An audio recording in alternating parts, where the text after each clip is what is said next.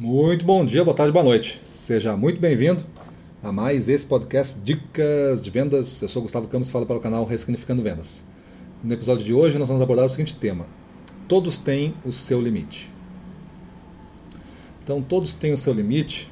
Vai nos fazer pensar um pouco na nossa carteira de clientes, na nossa relação com a liderança, na nossa relação com nossos subordinados, se existir subordinados no seu jogo. Pode, pode também existir sós, parceiros, as pessoas que estão à sua volta aí. Todos têm um limite. É interessante você entender e começar a aceitar isso, porque a maior parte dos julgamentos que a gente faz, e quando a gente julga uma situação, uma pessoa, a gente já se coloca numa posição superior em relação a ela. A gente já se coloca numa posição onde a gente acredita que nós estamos com a verdade e o outro está com a mentira. E essa posição às vezes é muito perigosa, principalmente em vendas. Como eu já falei em dicas anteriores, onde existem muitos sinais presentes, existe muita interpretação. É uma ciência parte exata e parte humana, né? parte social ali, parte biológica. Eu não consigo transformar vendas numa coisa totalmente mecânica. Até mesmo com uma compra eletrônica, existe uma parte biológica e emocional envolvida. Basta você botar uma foto feia do produto para ver se vai vender. Então as pessoas hoje capricham na foto, capricham no descritivo, capricham nas palavras que vão usar para fazer com que seja emocionalmente atrativo também. O design vende muito. E design, vamos considerar que é alguma coisa emocional, uma coisa que fala com as formas, né? fala com as cores, fala com os formatos. E isso, para um grupo de pessoas, é atrativo ou não. Então,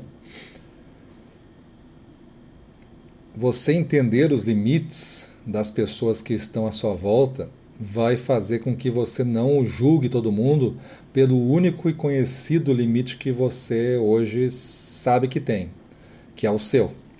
Então você julga a pessoa como preguiçosa porque ela não tem os limites para horas de sono como você tem. Você dorme pouco, aí você julga os outros preguiçosos porque você está é, tá julgando pelo seu limite.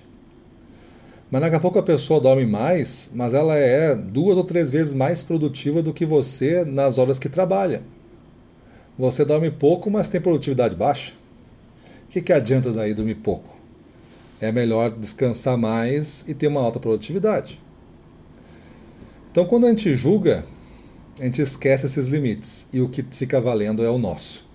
Quando a gente está na frente de um cliente, às vezes esses rótulos que a gente coloca no cliente, como cliente chorão, cliente só pede desconto, esse cliente é chato, é, vai fazer com que você coloque já limites, porque o rótulo já carrega alguns limites, e esses limites fazem com que você julgue esse cliente rápido e já tome uma decisão de sair dali, de abandonar, de fazer a coisa mais rápido possível, que aqui é perda de tempo.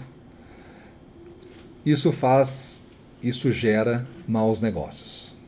Quando você não entende os limites de cada um, isso gera maus negócios. Entendendo os limites e tendo a tolerância para saber jogar nesse jogo de limites variáveis, você vai saber se comportar a cada caso.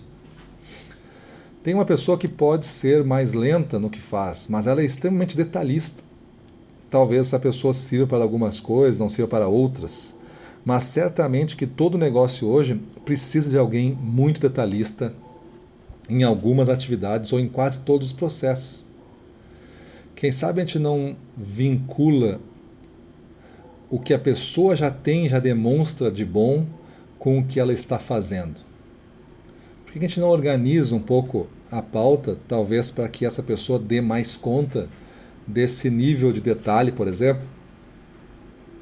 para várias pessoas, retirando de várias pessoas essa atribuição, mas também pegando a atribuição que ela não é muito boa e distribuindo para outra. Sabe, a gente organiza o processo diferente. Por que, que tem que ser como sempre foi?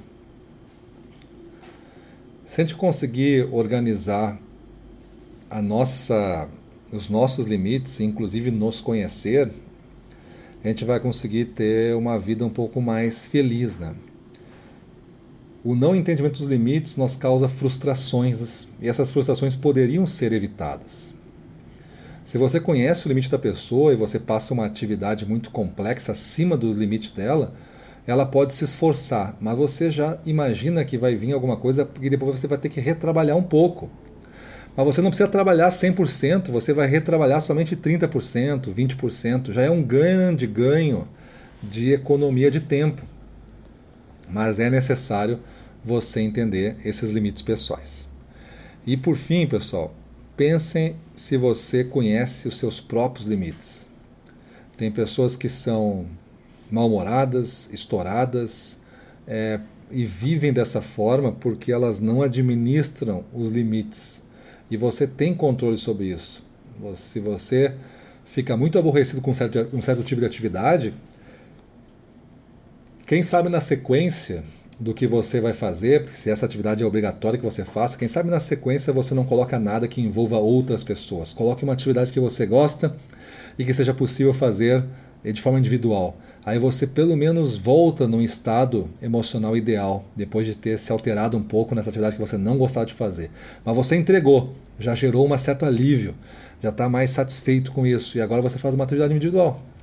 E aí isso aí harmoniza e você se prepara para uma abordagem daí com outras pessoas.